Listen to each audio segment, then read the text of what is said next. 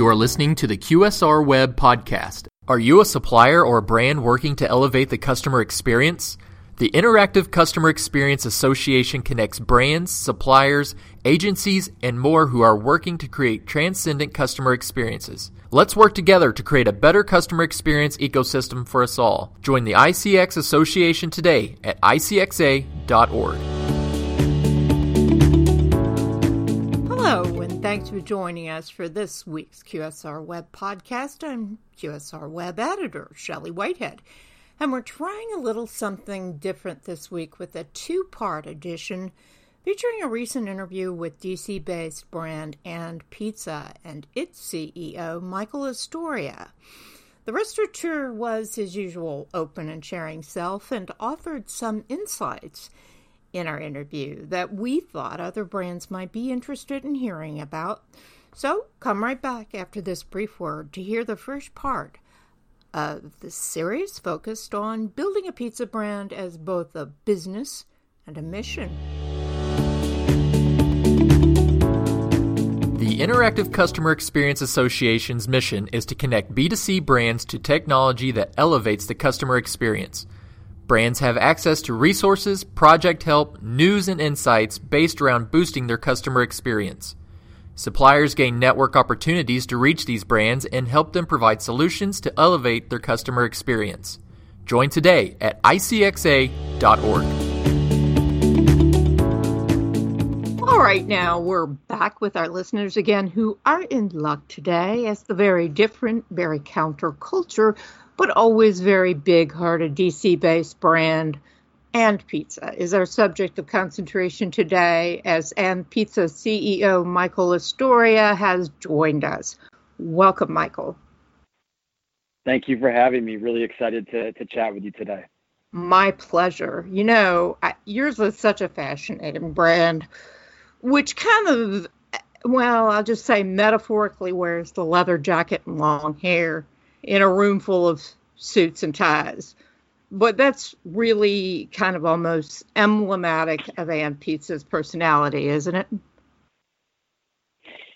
Yeah, it's. I mean, it's it's funny you say that. I I think that you know, as a you know, as a brand, we definitely have a strong personality and strong point of view in terms of how we see the world, you know, what we're looking to do through pizza, and you know, so how we're looking to um, continue to grow and sort of spread our proverbial gospel and as far and as wide as we can. So I think it's I think it's well said. It does connect the dots uh, very specifically in terms of uh, you know who the brand is as a person. Spread your proverbial gospel. I have to find out what is the proverbial gospel of And Pizza so uh, people often ask me, you know, why you called it and pizza because the name in and of itself is kind of goofy, and when you lead with a symbol that's an ampersand that has, you know, quite a bit of historic meaning and context, um, you know, I, I, definitely have some explaining to do. So for us, it was really about building a a, a values-based business, and the symbol that we felt like at the time that best reflected those values was the ampersand, and it was a lot about promoting unity uh, and doing the right thing. And that's kind of the biggest filter that we use in a lot of the decisions that we make, which is, you know, are we uniting people? Are we doing the right thing? Predominantly as it impacts the employer the employee relationship, and how can we really rethink, you know, what it means to be uh, the right kind of employer everything from you know wage to policy to democratizing decision making everything in between you know we are just really focused on uh, how we can sort of change the way that people think about that and build a business that can be a case study hopefully for others to follow. So that that's where the idea and pizza comes for and i fell in love with the food service industry because food is extremely emotional but also for the sheer fact that it employs 10% of america's workforce a fact that I think a lot of us inside the industry know, but many people that don't work within or don't follow the industry really aren't keyed into. And that's what makes this so special. It's probably one of the most human industries and always has been. Um, and that's really what we enjoy the most about it. That's interesting for you to say in this age when we're all just immersed in technology. Um, you know, but but it's kind of an interesting approach. I I, I just want to check with you at, at, at nearly you're like seven years in now for the brand, aren't you?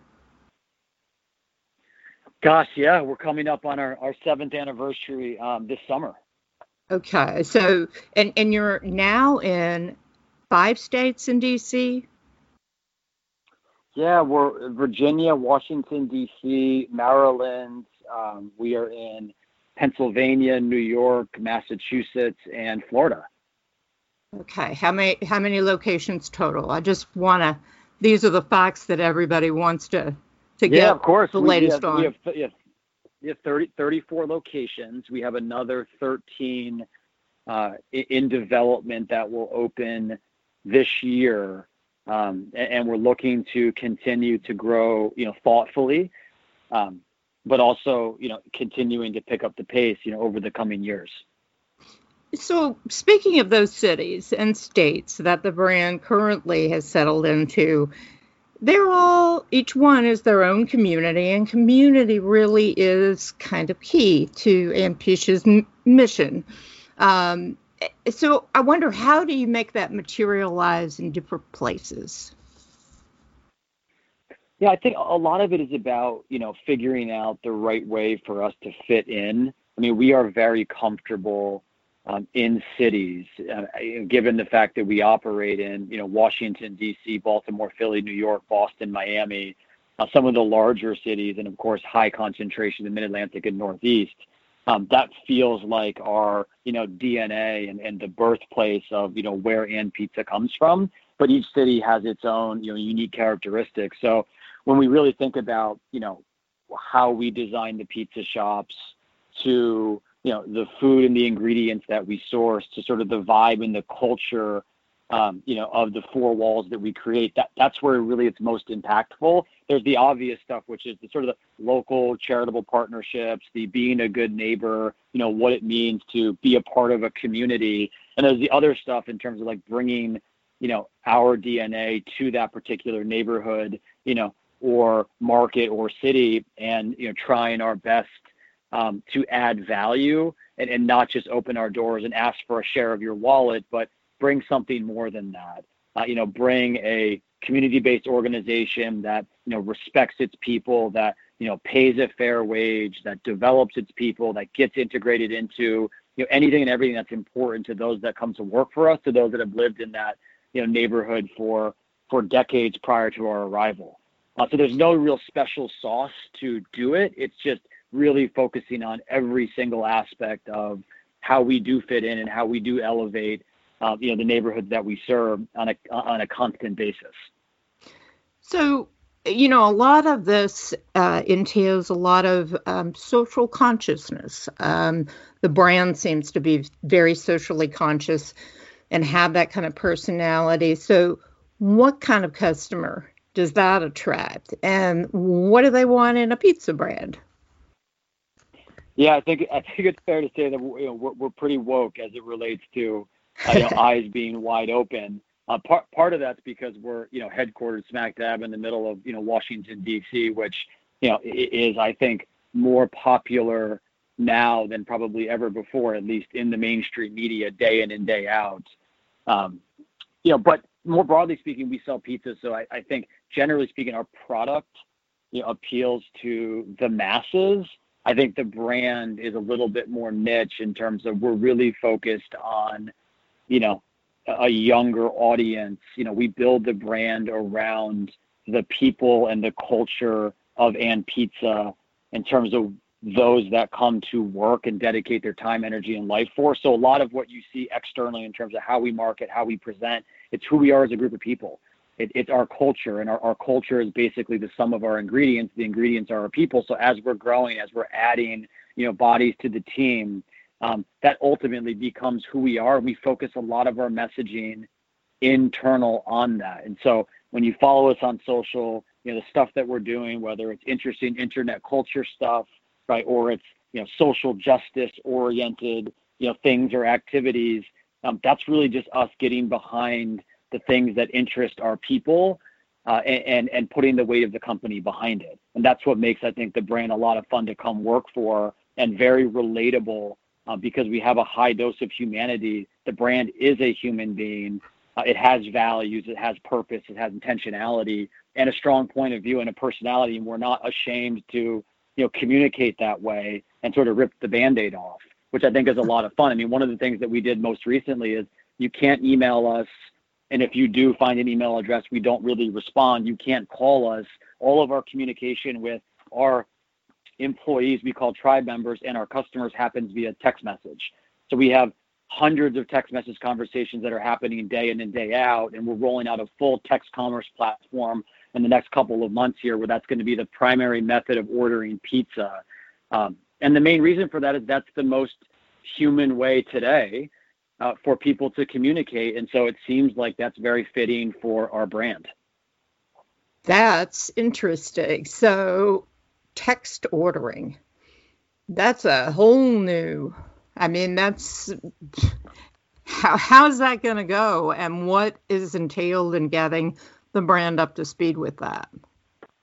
Well, the first thing was pushing all communication to sort of a one-to-one vis-a-vis text, uh, which we've done, and so getting an understanding of you know what customer service looks like, um, you know what types of you know questions are coming into us, what things do we need to respond to, and getting really good at having that buttoned up, Um, and then getting ready to flip the switch where we're going to be, you know, taking all of our orders or most of our order flow through that platform. I, I quite frankly think it's, you know, it's such a better experience because this notion of, you know, ordering from someone, ordering from a human being, despite doing it through, you know, a cell phone or mobile device, where you can actually have a one-to-one conversation Imagine you mm-hmm. place an order and seconds later you realize that that wasn't the order that you wanted or you weren't going to be able to pick it up in 10 minutes or you wanted it delivered in 45 minutes not 15 minutes and everything in between the ability to just fire off a text message and chain things in real time and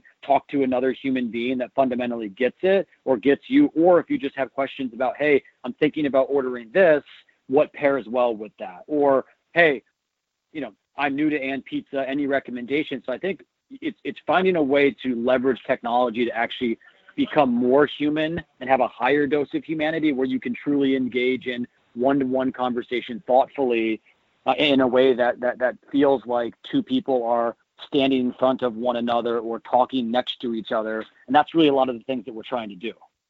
It really sounds like you have to empower your people to make their own decisions in that kind of system and be responsive for their own thoughts.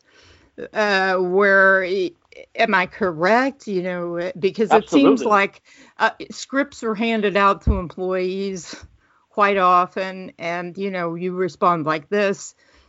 So, how much empowerment do you have to give to an employee to be able to work with a system like that? Well, you, you picked up on the most important aspect, which is it, it doesn't work if it's scripted.